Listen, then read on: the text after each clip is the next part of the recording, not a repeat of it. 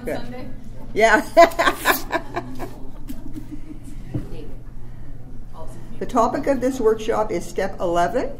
My name is Marlene. I'm one of the leaders for this meeting. I'm a compulsive overeater, and you're, uh, I'm going to say hi, Marlene. and the other leader is Anandi.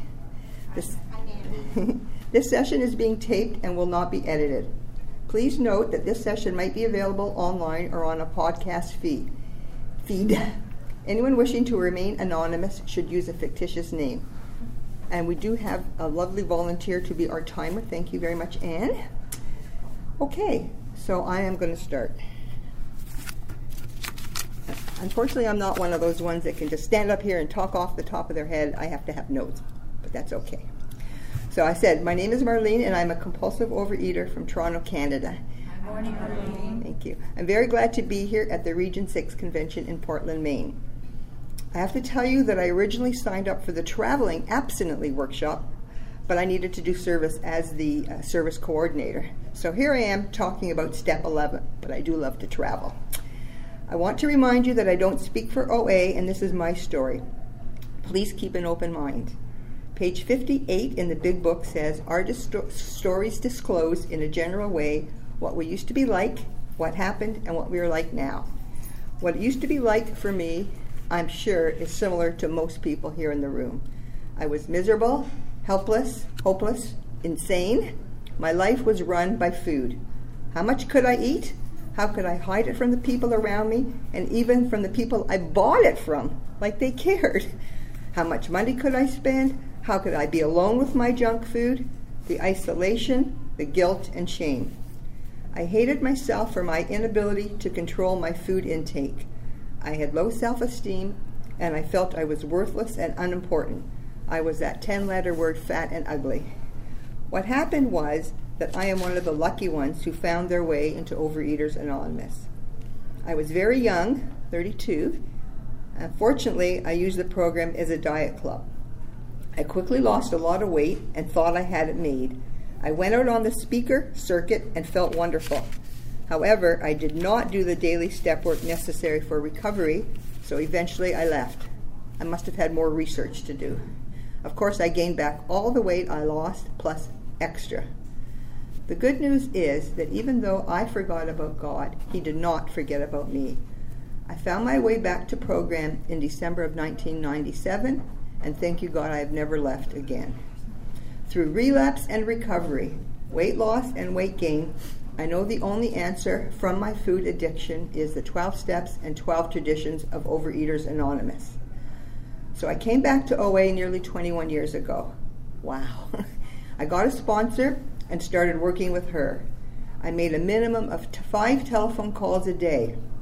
And at this time, I was working full time, spending approximately three hours a day back and forth to work and raising two boys. My children were 20 and 16 year old, 16 years old at that time, so not little children, thank you God. So, who did I call? Anybody. I didn't care. I got names off the list and called. I often hear the excuse, I can't call someone I don't know. What if they're busy? I just didn't care. Or I'll hear, what will we talk about? So I suggest a good topic is always, what step are you on today? I just did it, and this built up for me a wonderful network of OA friends. People who understood me, who did similar things with food that I did. And when a crisis hit, I had people to turn to, like in 2002 when my job became redundant. My boss was as upset as I was, telling me the bad news. So when I left work that day, what did I do? I drove straight to my sponsor's house to talk to her, and she gave me a simple solution. I could either live in the fear or live in the faith, my choice. And thank you, God, I chose faith. Sure enough, another job became available, and this one was a big promotion. This is a spiritual program, and I know that scares some people. I believe you have to be desperate to do the required work, to have tried everything else until we realize this is where I can get well. I'm not a bad person trying to be good. I'm a sick person trying to be healthy. I have learned I made mistakes. I'm not a mistake. And for many years, I felt wrong, the odd person out, worthless. I was always looking for the easier, softer way, and there is none. For a true compulsive overeater, food addict, this is the only solution. Even if my doctor told me I must stop overeating or I will die, I could not. I am incapable of controlling my eating. Since the food is not the solution, what is? God and the 12 steps. I have to admit my powerlessness over food every day. This is not just a little problem. This is life or death. I have to take this seriously, and actually, it took me many, many years before I could do that. I have to stop lying to myself. Some of my favorite lies are I don't care, or I'll just eat this little bit and stop, or I'll start tomorrow. tomorrow never came. These lies comforted me so I could eat in peace, but then would come the guilt and shame. Oh my God, I felt so bad, you would have thought I murdered somebody. No, just ate way too much. At the root of my desolation is a lie, and to take that further, at the root of the lie is my disease. And my disease is very near me, doing push ups, trying to control my life once again. But I have God right here beside me, so my disease cannot run my life ever again. Page 85 in the Big Book says we are not cured of alcoholism. What we really have is a daily reprieve contingent on the maintenance of our spiritual condition. Every day is a day when we must carry the vision of God's will into all of our activities. And all of us here are working on our daily reprieve. We need to give ourselves credit for taking this time for our recovery. We are all abstinent at this moment. We are all in recovery now. Before OA, I turned to God only when I needed something. I bargained with God. You give me this, and I'll go to the synagogue you get me a good job and I'll be a nicer person. now I believe that God returns me to sanity. The way I ate was insane. Hunger had nothing to do with it. I gazed, grazed all day and felt sorry for myself. Poor me. The decision I made to turn my life over to the care of God has brought me many blessings. Steps four through nine are where I clean up the wreckage of the past. I feel my feelings now. Before, I never knew what I was feeling. For many, many years, I never realized I felt fear.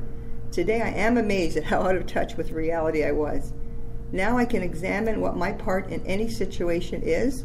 I'm no longer the victim, no longer the queen of Pity City. One of my biggest character defects is wanting to be in control. In control. I think a few people have noticed that this weekend. I want to be in charge, to be the boss. I know what's best, don't you know? Of course, that character defect is based on fear fear of me not knowing what will happen and how I will be affected, fear of not getting enough, of life not being fair. I'm no longer the doormat I used to be. I can stand up for myself today, and that's because I respect myself.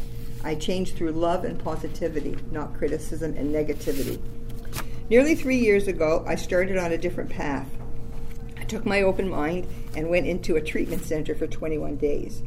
I changed my food plan, giving up foods I didn't think I had to. I followed a strict no sugar, no flour, no grains, and weighed and measured everything I ate. However, I also have Crohn's disease, so sometimes I have to eat things not on my food plan. And I also want to live in the real world. In order to completely follow everything on the plan, I'd probably have to stay home, never eat my meals anywhere else other than at home, and never travel. And that's not why I live in recovery, to fear food or let it dominate my life. Quoting from our Voices of Recovery, I must have a plan that I can live with forever. A plan must be flexible. When the situation warrants allowing me to commit my food or not, and my favorite line is, and to eat some foods I had relinquished. That's from November 21st. Now I'm going to tell you a story, and telling the story is proof that I can, that thank you God, I can be honest about what I eat. No longer do I carry the enormous amounts of guilt and shame. And please keep an open mind. This is what works for me, and I'm not suggesting you do this. Okay, so two years ago, I was on my big adventure to Australia and New Zealand for six months. I told you I like to travel, right? So, as part of my trip, I flew from Tasmania to Melbourne, and then I was to catch a flight to Auckland. Well, once I left Tasmania, an island state, like you can't bring any food. Australia and New Zealand are very strict about what you can bring into their country. So you just I couldn't have any food with me. And then I figured though I would have enough time at the airport for my dinner. Unfortunately, there was a huge mix-up with my Australian visa, so consequently I had a very short window to eat. And then another problem was a flare-up of my Crohn's. And for me, that means I'm really limited on what I can eat. Like I can't eat any fresh fruit or vegetables, no salad, there were hamburgers available, but that wasn't also good for me. So what did I do? I went into a gift shop and bought a small package of shortbread cookies. and ate that for, for my dinner. Remember, flexible. Some foods I had relinquished. I was not eating compulsively, I was just filling up my stomach. It was the best choice for me at the moment. It was an overnight flight, I had to eat something. So next morning I landed in Auckland, checked into my accommodations, and then went to the grocery store and bought all my healthy foods. A lot of people will say, Well, I couldn't do that. I wouldn't be able to stop. And that's true for them. For me, as long as I am in fit spiritual condition, food is not the problem. And also, let me say, I haven't had to do that again. It hasn't been necessary since. Another place where this issue is addressed is on page 100 of our OA 12 and 12. We're no longer afraid of food because we are no longer controlled by it. Glorious fact for most of us is that God has lifted the food obsession from us. Freed of the obsession and restored to sanity, today we choose not to eat self destructively. We have many ways, we have new ways of coping with our problems and new practices which makes living a positive, joyful experience most of the time. And once abstinence has been a, a, has become a habit, these things are all possible. Thank God there are no rules in OA. We all find what works for us and stay on that path. Like I've heard, take what you like and leave the rest. I use the telephone tool to speak to a number of people about OA and recovery. First of all, that helps me, and second, I love sharing the miracles of life in program. If it helps others, that's a bonus. Sometimes I hear, How do you do it? It's not working for me. I can't stay abstinent. Lately, my answer has been a quote from the Big Book Rarely have we seen a person fail who has thoroughly followed our path. And by the way, I've read elsewhere that when Bill W. was asked about that quote later on, he said he should have used the word never instead of rarely. So I asked people, well, how thoroughly are you following the directions? And they say, oh, yeah, I am. Okay, so then I ask, well, how many meetings do you attend? How often do you call your sponsor? How often are you writing or making phone calls? What step are you on? What service are you doing? and I do this with love and judgment. Love and understanding, never judgment. no. There's nothing any of you has done with food or anything that I haven't. So they look at me quite sheepishly and confess they aren't thoroughly doing the work. So, what's the message here? I am standing here in front of you, able to tell you from experience it won't work unless you are willing to be willing to even just take a small step. And trust me, it gets better. Eating abstinently can become a habit, and isn't that a miracle? Thank you, God. I love being a sponsor. Three wonderful women call me every day and we talk program. It's one of the biggest blessings in my life. I feel my role as a sponsor is to teach my sponsees to be kind and gentle with themselves, to learn from every situation, to turn to God at all times. I have experienced so many miracles in my life, too numerous to list. Just the fact that I'm at a meeting sharing my personal stories with you instead of sitting in front of the TV shoveling in the food is beyond belief. Gratitude is now my default way of thinking. I couldn't begin to count how many times I say thank you, God, in one day. Another wonderful recurring thought I have is life is good. All this positivity helps me play well the cards life deals me. Because of program in my daily life, I have a phenomenal amount of love and support from family and friends. It's amazing that people really care about me. I've been shown that over and over again. And I used to think nobody loves me. Do you remember that song when we were kids? Nobody loves me, everybody hates me. Going to the garden to eat worms, yum yum. That was my theme song. Growing up, that's what I used to think, really and truly. Nobody loved me. But today I'm so blessed to know that that's not true, and I have an abundance of love in my life.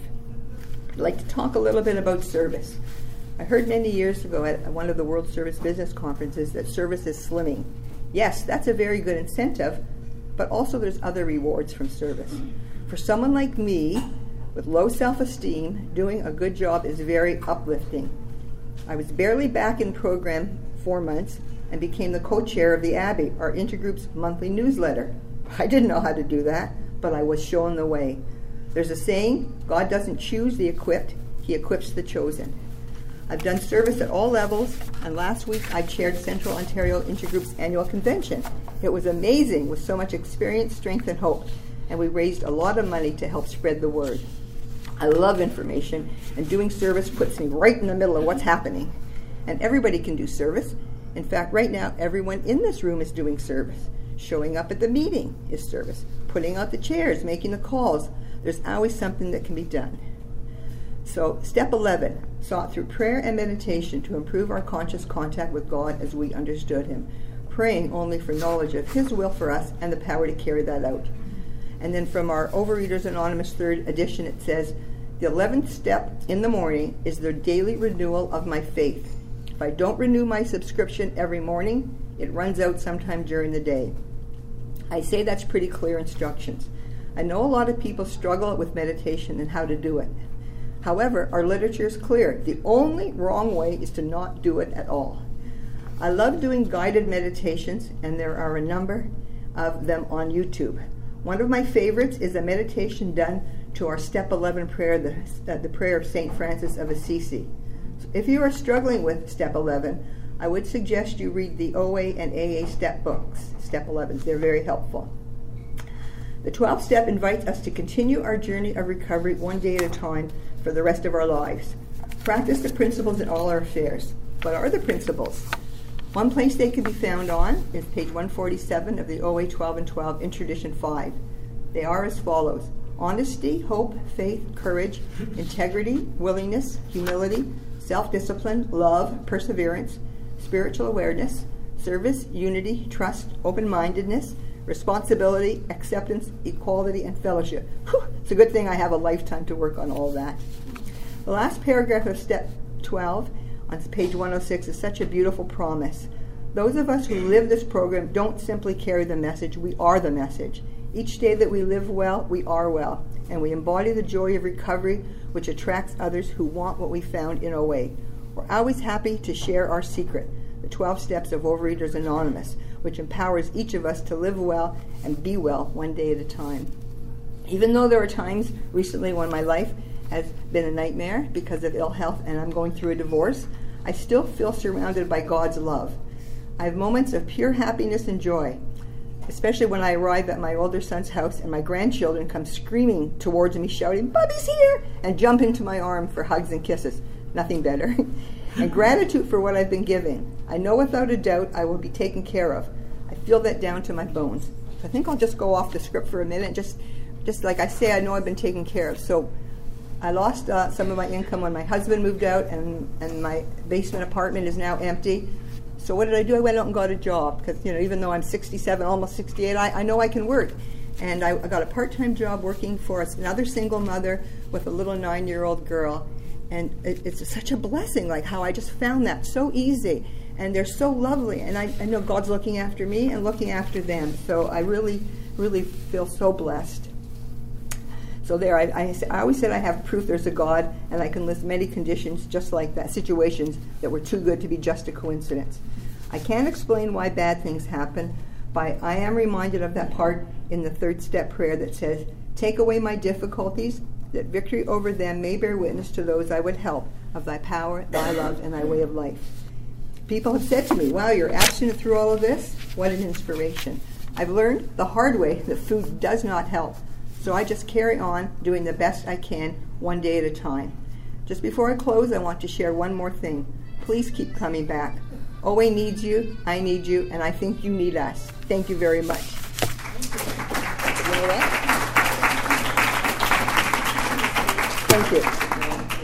I think, you know what? I think I forgot to open the meeting with a serenity prayer, didn't I? Yeah, I did. See? That must be a little bit of, you know, a little bit of a. Yeah, so let's do it right now, okay? Sorry about that, folks. God, grant me the serenity to accept the things I cannot change, the courage to change the things I can, and the wisdom to know the difference. Thy will, not mine, be done. I'm going to turn it over to Anandi now. Thank you.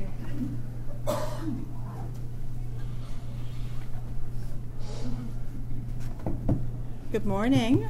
Okay, let's let's do our test here. Is this better? Yeah, I think so. Okay, but then I'm going to start looking down at my notes. So, okay. Shall we set up here? Hi, my name is Anandi. I'm a compulsive overeater. Hi, Anandi. Welcome. So I'm going to qual- I'm going to start with qualifying with my story. I've been coming to OA since 2012. I came in August 2012, which is a long weekend in, in Canada, and I think maybe I chose that weekend because I thought um, it's probably probably no one will be there. It's a long weekend, everything is closed. And uh, luckily or unluckily for me, it was open and it was a, a meeting that was um, very loving and kind. And that is what I mostly remember because, in terms of what was said and the nuts and bolts of it, of how this program works, a lot of it just it, it didn't make any sense to me. But it was the love and the acceptance that kept me coming back to that meeting.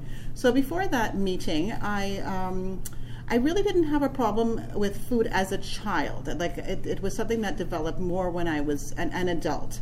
Um, I did grow up for the most part in a, in a third world country, so I don't think there were many opportunities to indulge in excess food.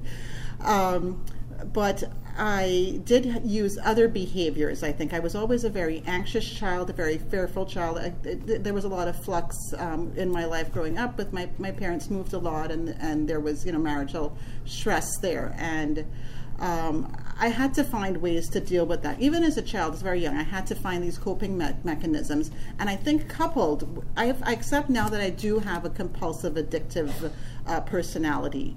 So I used other behaviors as a child to cope with, with the with the anxiety and did addictive things that were not good for me.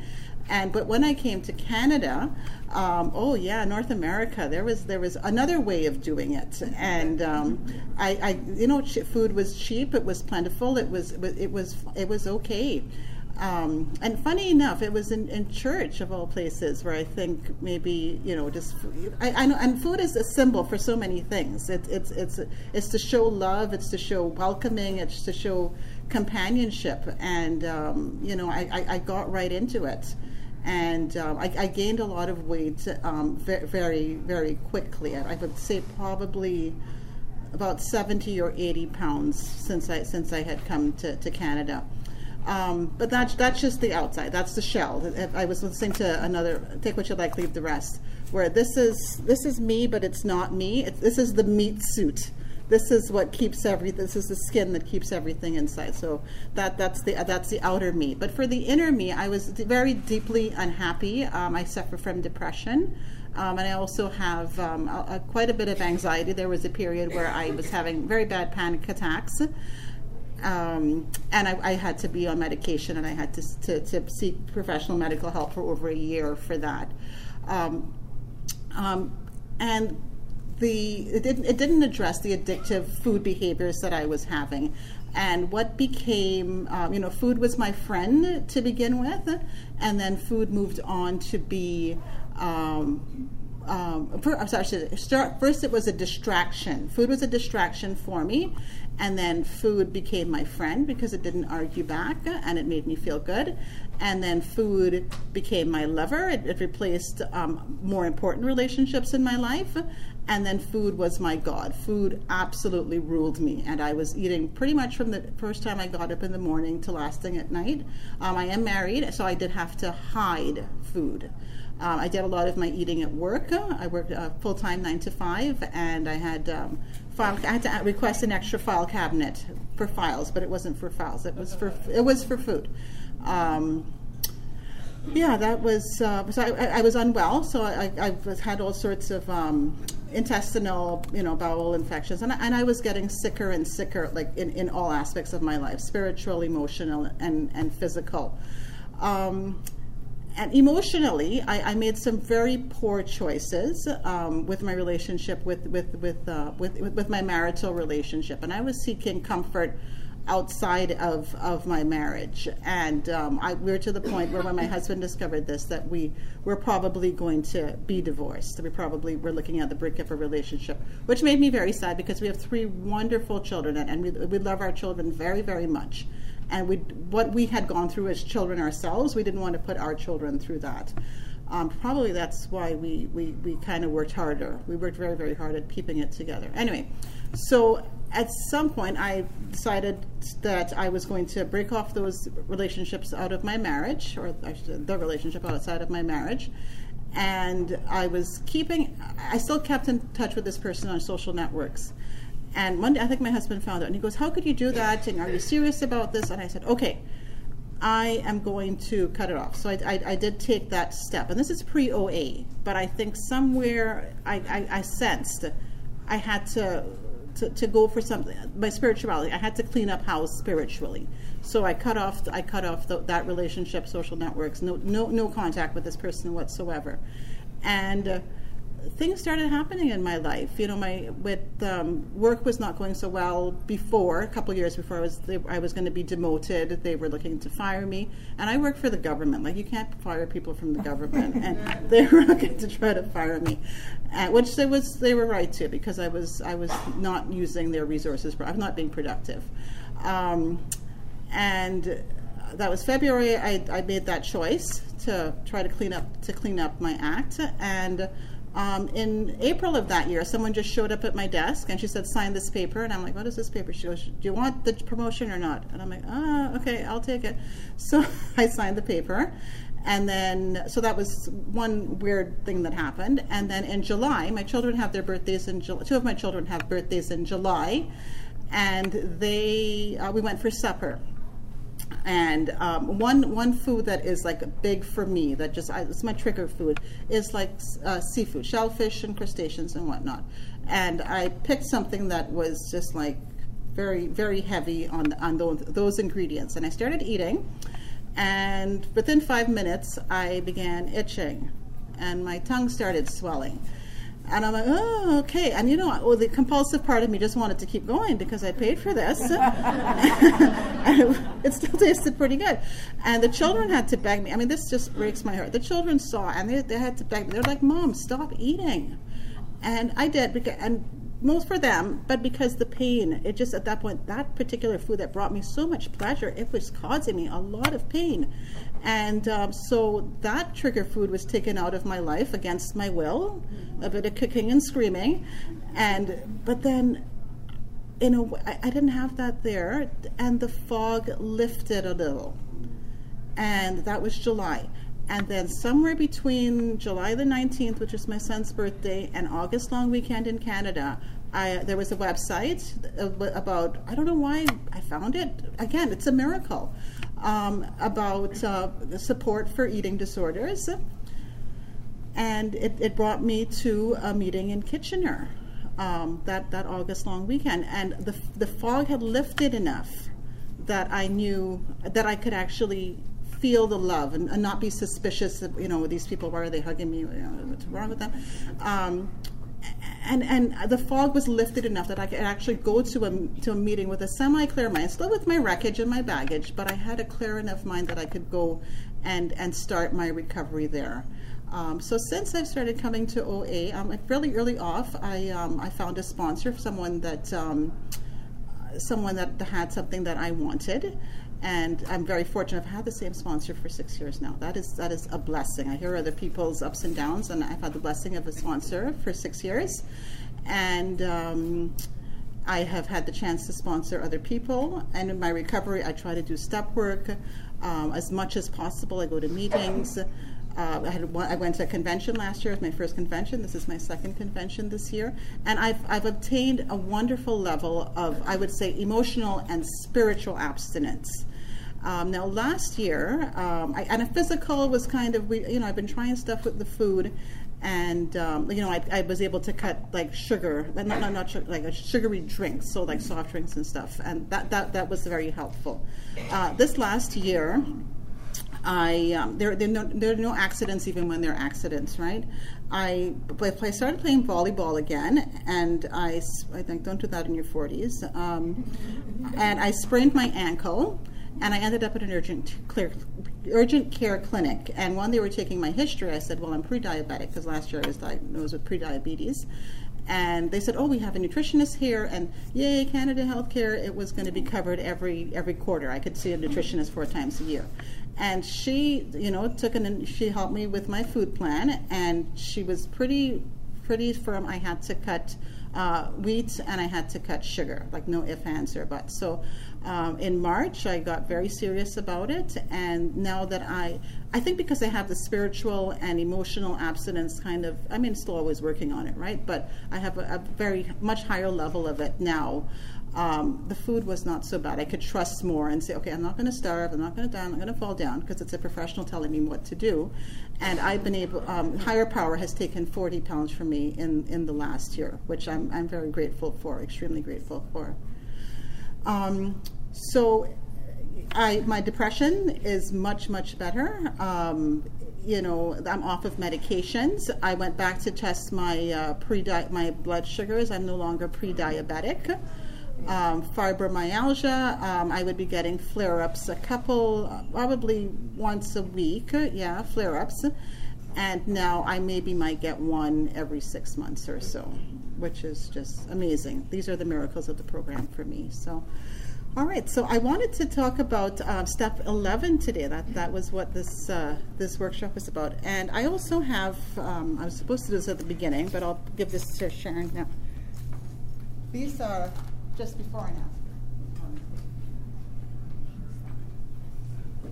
All right, so step 11. So step, step 11, we sought through prayer and meditation to improve our conscious contact with God as we understood Him praying only for knowledge of His will for us and the power to carry that out. Um, so prayer and meditation was uh, my, my, spiritual life has been very um, sort of up and down. My mother was a church shopper, so we have been to sort of I think name a denomination, any denomination, and we have been there. and add add that in. Um, that I come from a very multicultural background as well. So my my uh, grandparents, my my mother's mother and father, they are Hindu. So and I grew up with my grandparents as well, and all the wonderful turmoil in my life. And you know what? Sometimes in the turmoil there's blessing because I did get to live with my grandparents and learn more about them and our traditions. And so we, uh, you know, we got to participate in uh, Hindu festivals. Uh, I remember one one year, oh, just this memory came back. Um, my other grandmother actually, we had cousins sort of down in the deep south. I don't know what it is with different countries. Deep south, they always have their sort of funny traditions. And it was an Indian wedding, and I was maybe 12 years old and they and nobody ever met me before, but they needed a virgin to do the uh, to do some of the ceremonies, and I'm like, are there no other virgins in this village? So I, I, don't know. anyway, and it was actually quite. It, the idea is that the virgins have to rub the the bridegroom down with uh, saffron and it's you know you got all this yellow stuff on your hand. And it was I had to rub this man's chest in saffron. It was so weird back then, very creepy back then. But I can look back now and say that was actually a blessing that I got a chance to partake in in, in my ancestors and my family's uh, traditions. Um, so I didn't really have a clear idea of yes, this is God, and I know He does this, and it, it, it's it's X Y Z. God was just all over the place for me. Um, and the way God was taught to me by church and by my parents was you have to do this, otherwise, God will punish you. And I, I think it might have been some manipulation. They just wanted me to do what they wanted to do, right? And that, that's just human nature, right? That, that I mean, how, how many millennia have, we, have been people been doing that? That they, they use God to get their own way. They, they, they try to usurp God's power. Uh, so for me, it was very confusing. Um, I did go through the church, and you know, the the, the you know the sort of the pressure you to become a born again Christian and all that. So I did that and got baptized. But did I really feel it? No, there was still that emptiness and that that uh, that unhappiness inside of me. Um, and I think because it's my tradition, I, I, I, I still I would say I'm a Christian.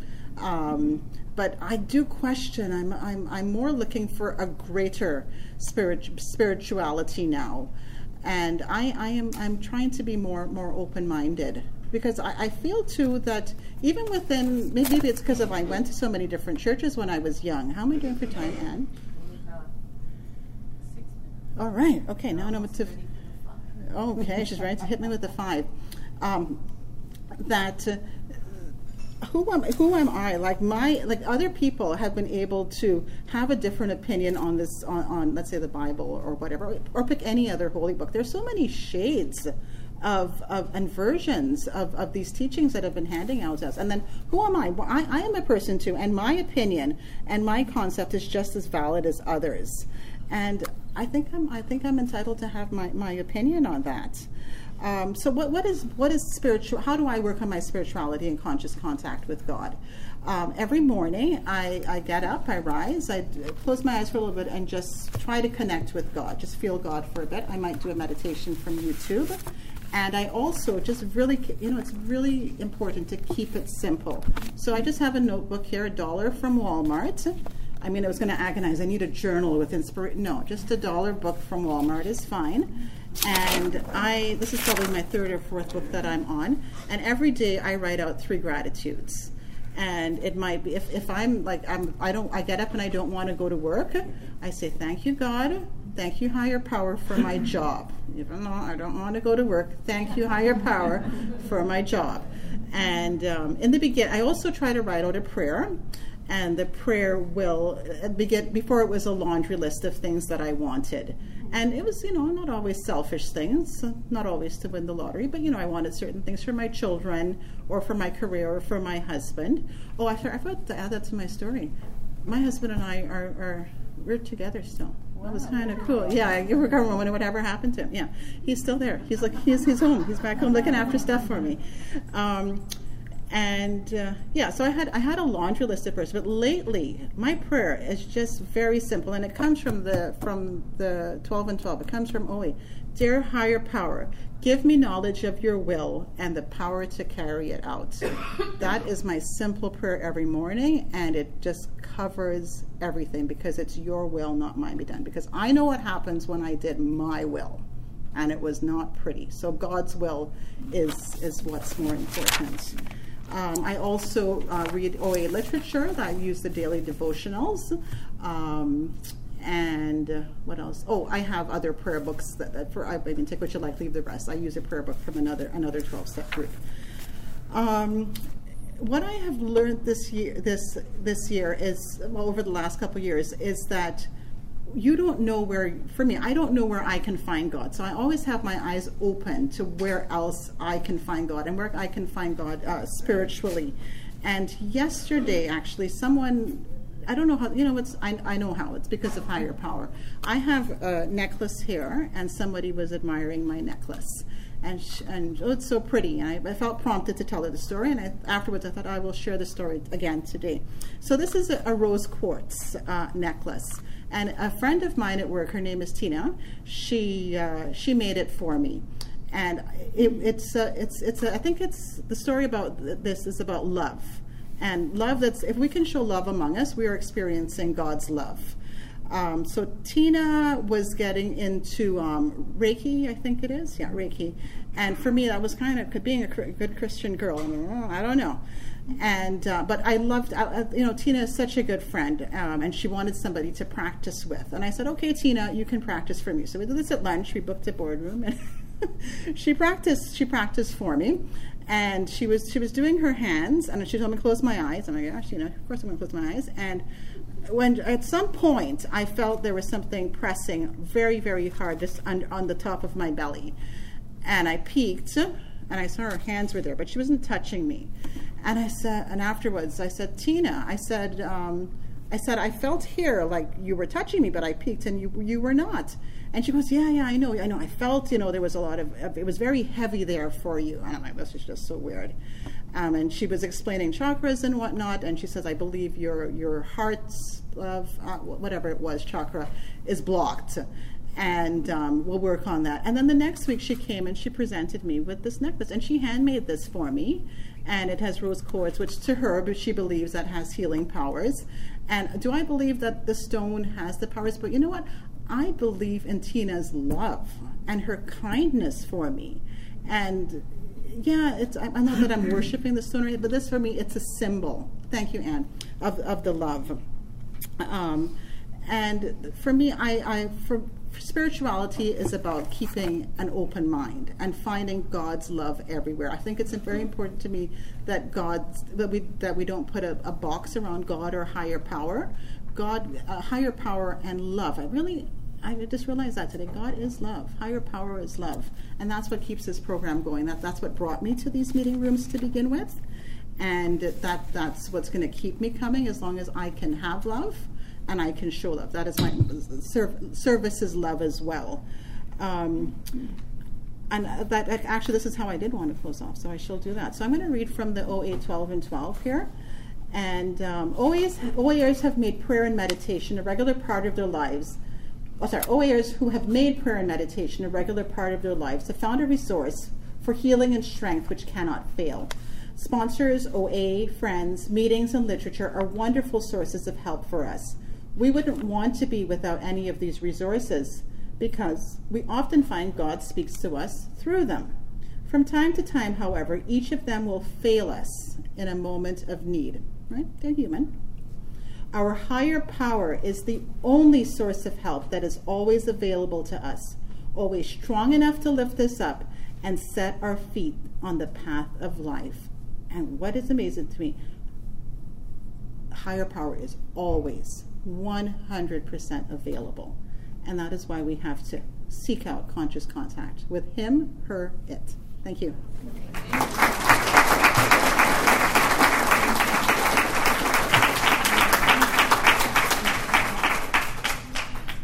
Okay.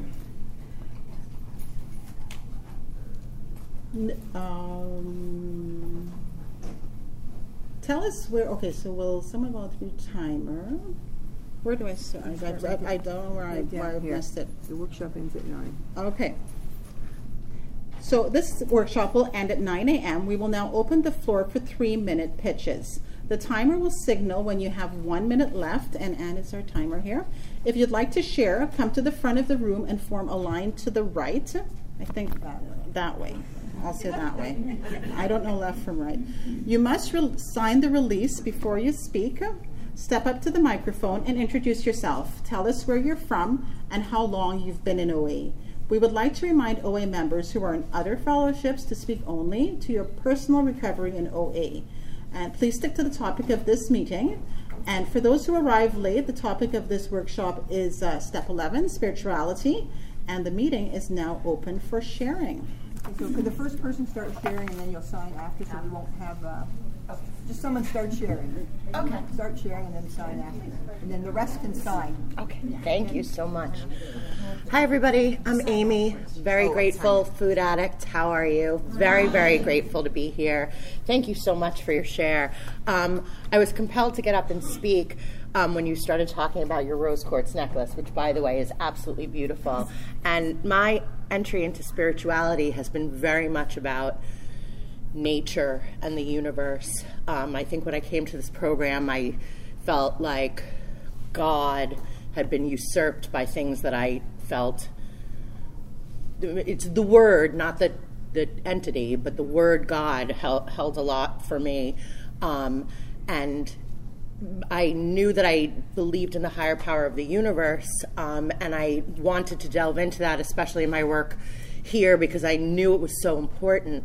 Um, and it was through crystals and the nature and the moon, and I just my feeling is is that we are all stardust. We are all organic material made of light and love from the earth and we return to the earth. And when I think about do, does the chakra crystals that I wear around my neck have, you know, magic powers? Well, I think we all vibrate at frequencies and the way that we're in tune to our higher power, like maybe this is something we can be in tune to too, and it certainly can't hurt, which is the way that I feel.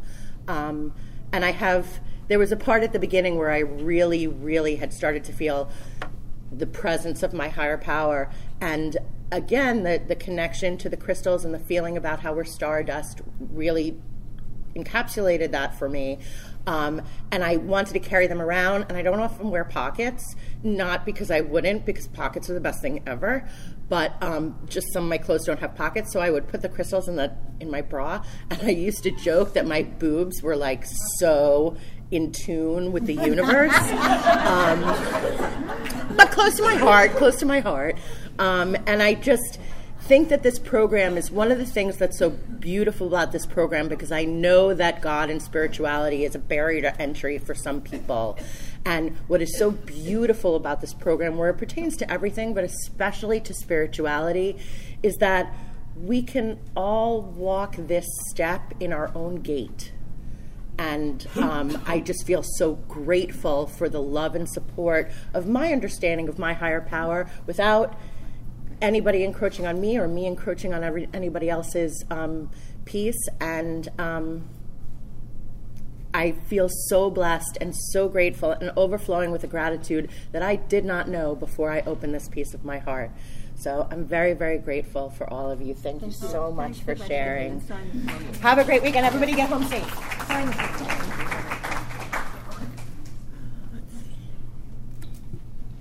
Hi, my name. Hi, my name is Sandy, and I'm a grateful compulsive overeater. Hi, Um, I grew up with a variety of Christian modalities, included a very distorted version of Christian Science, which ended up with Daddy, I think I have a fever, and Daddy said, What did you do wrong?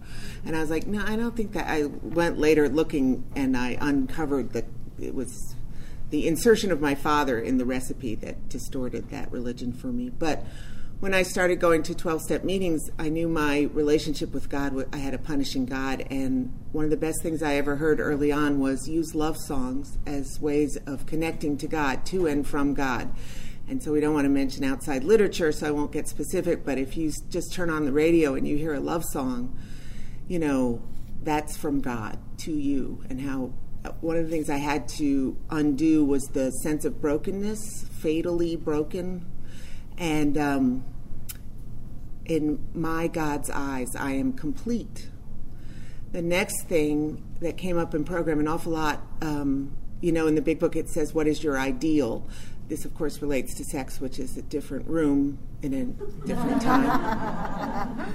um, but but the question applies: What is my ideal higher power? And I have heard on the um, podcast from LA that they make vision collages, not of what their God looks like, but rather what their God provides for them. What does love look like? I mean, it could just be every kitten on the internet, you know, and that would cover God for me.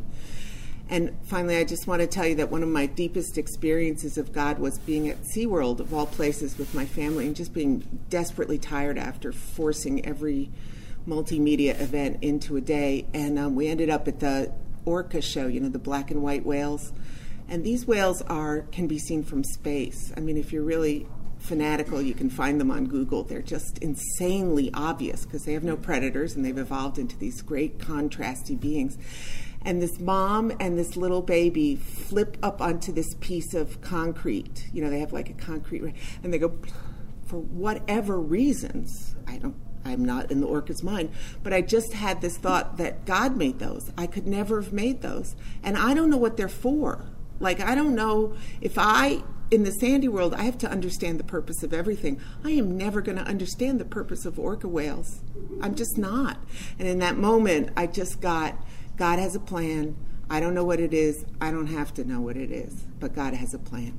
So thank you. Thank you.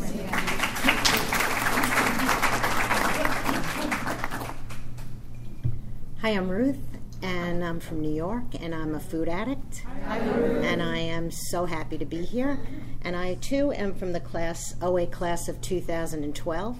So uh, I did a drive-by in OA uh, many decades ago, but I was too powerful and I couldn't stay. And uh, I was living in anxiety, depression uh, in my office, and I took a huge bowl of those little wrapped crack. Uh, to me, what to me is crack, where I couldn't stop eating it, and I was uh, very, very anxious and depressed. And for some reason, and now I know it could only be my higher power. I looked over at my office mate, and I said, I am so out of control. I think I need to go to Overeaters Anonymous. And she looked at me and said, I'll take you to a meeting. I'm in program. And if that is not a higher power moment, and she's right there, uh, uh, still along my side, um, and that was uh, 65 pounds ago that I have lost and not found, thank you God. So, what's the difference? Uh, for 55 years, I, I think I um, was always trying to get the control. I was always trying to make it about me and holding it and making it happen because I was powerful. And when I finally got to the point and I listened to the universe and I heard my higher power, I realized I could never be in control of this. I had to just release it and give it over. And once I did that, um, all the miracles start to happen. I always was a, uh, a child of, of God. I, I grew up in a, a somewhat religious household. I, uh, but for me, um, religion was about what you did in ritual and when you came into uh, a house of God, and that's where God was. Now um, I find my how, higher power is with me 24 hours a day. It's very, very different. It's not about the practice and the ritual of how I was raised. It's about connecting to the spirit of higher power, which we all have, and it has nothing to do with religion. The I, I, you could practice religion or not, you can still be spiritual, and that is the gift of this program. And I came in for the weight. I came in to lose the weight and to what I thought get control of my problem. And I got so much more because the spiritual piece of it makes all the difference. So if you haven't gotten it yet, hang out because it really is here for the taking. And really, the, the less you try to control it, the more you give it over, the more you get in return. Thank you. Thank you. Hi, everyone. My name is Darlene. I'm compulsive overeater and bulimic. Hi, Darlene. And very grateful to be here. I'm from Massachusetts, and I want to thank everyone for being here and thank you so much for your service. And it was great to hear you. And I'm so glad that I'm going to get the tapes so I can hear them again. And, and the ones I've missed, I want to hear those too. Because I'm very hungry for recovery because uh, I've been around program in and out, around, about, and back again since 1999. And I'm, I've come back again five years ago and five years ago, my eating was really bad, but back in 99, it was tremendously bad. And then things got better after I came to program back then. And 18 months of abstinence in my head, I thought was, I'm all set. I'm, I'm done, you know. Um, but then I came, I've come back like three times because uh, I did a lot of research. But I'm so grateful that OA is big enough and filled with love enough to, to accept everyone and anyone wherever they are. And when the literature came out and was changed to abstinence is the action of refraining from compulsive eating and compuls- compulsive food behaviors, okay, I can come back. You know, that was that because I'm when it comes to food, I'm not sober. I also go to another. I go to a beverage program as well, and um, I just have. Tr- I, I used to cut myself. I don't do that. Praise God. You know, I, I you know I've done so many things to hurt myself, and hurting myself with food was the last thing. Um, I haven't binged and purged since um, December uh, 31st of 2016. And what a miracle and a blessing that I can stand up and say that to you. And it's because turning my will and my life over to the care of God, the third step prayer that tells me, because I have to push myself to do everything because I suffer from being a roller coaster and those highs and lows and mood problems that I suffer. And uh, I go all over the place. But this program is just such a miracle, and we're all sitting here being a miracle. And um, I want to end, but one minute, that um, I'm just going to keep coming. I'm going to keep asking my higher power. I was in a terrible car accident, and so God must have had a, a, a reason for me to be here. I almost died on December 31st, which was my anniversary of my abstinence. Was like, oh my God! And as you said, um, tragedies can be wonderful things. So how could me being in a terrible car accident, having spinal cord surgery, not being able to move my arms, and then going through the whole process of being in a nursing home and recovery and being loved by the program? How humble was people coming to the hospital bringing me food so that I'd be okay? And my family and my, my children. It was so humbling. And this program tells allow people to love you until you get it, until you get it. So I wish you all a wonderful day. I'm so grateful that I came. Uh, God must have wanted me here, and I'm so grateful and I'm here. I'm here too. So thank you for your service.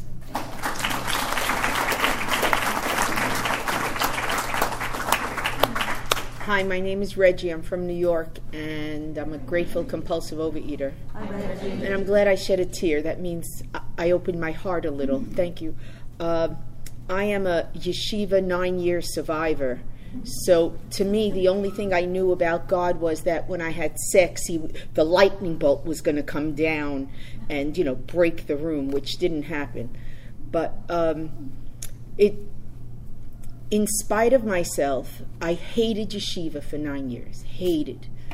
And they, they told me if you ride a horse, you lose your virginity, you know, just stuff like that. I don't know. But I, I just, in spite of myself, I, I became a spiritual person because I learned to read, write, and speak Hebrew, and I didn't even want to. So there must be something to that. Um, my spiritual connection is that when when the ark is open, I say the third step prayer or the 11th step prayer. And I don't know which prayer, and I'm a dinosaur, I've been here 41 years, but I don't remember which prayer it is that it says, Give me strength as long as I could do good for others, as long as I could. And I think of that prayer because I, I, the service to others is pretty, not only in OA, you know, uh, but to do things for others or mailing clothes or bringing food to churches. I volunteer at a church and I said Jewish people should volunteer at churches. So I do because I think I, I want to. Um, I use God in like, God, please help me don't not to eat that. And I just like walk away. Or um, when it's really bad, I say, God, please help me. God, I just say it over and over and over and over again, and then I like feel like a little bubble release, and I feel like, oh, you know, like when the plane is like on, like, oh. um, I just there is I don't know if there isn't anywhere else for me to go. So um, it and when when I do tear up, I, in, in, and I pray for all the people that are sick and all the people that are really sick and all the people that are in our program that and me i just say god please help me. Um, i don't know if there are many other choices. I don't know. I'm i'm happy with this one. So thank you and have a good safe drive home. Thanks,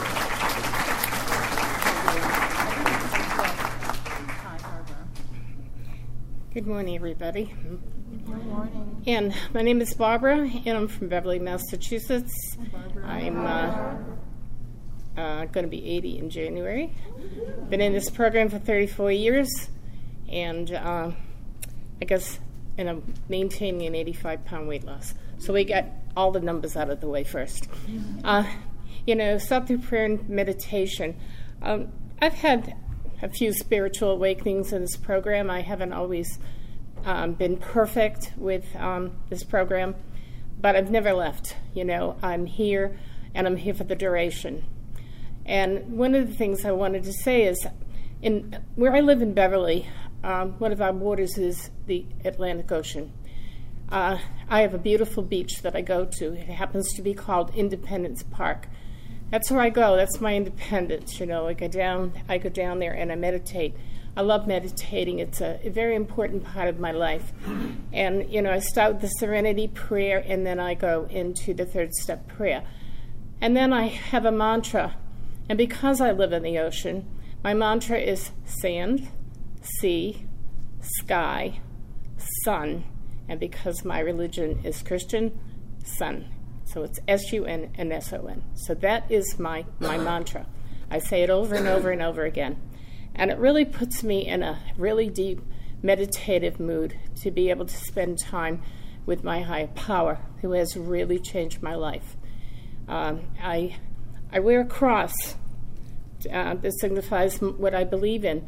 And this cross was given to me by my maternal grandmother when I was 11 years old. So this cross is almost 70 years old.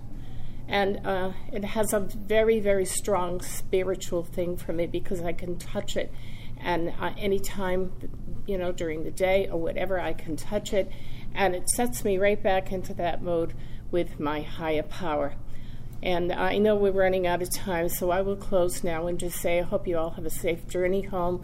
And it was a pleasure to meet so many of you this weekend. Thank you. We'd like to thank everyone who attended this workshop. Can we just circle around to say the serenity?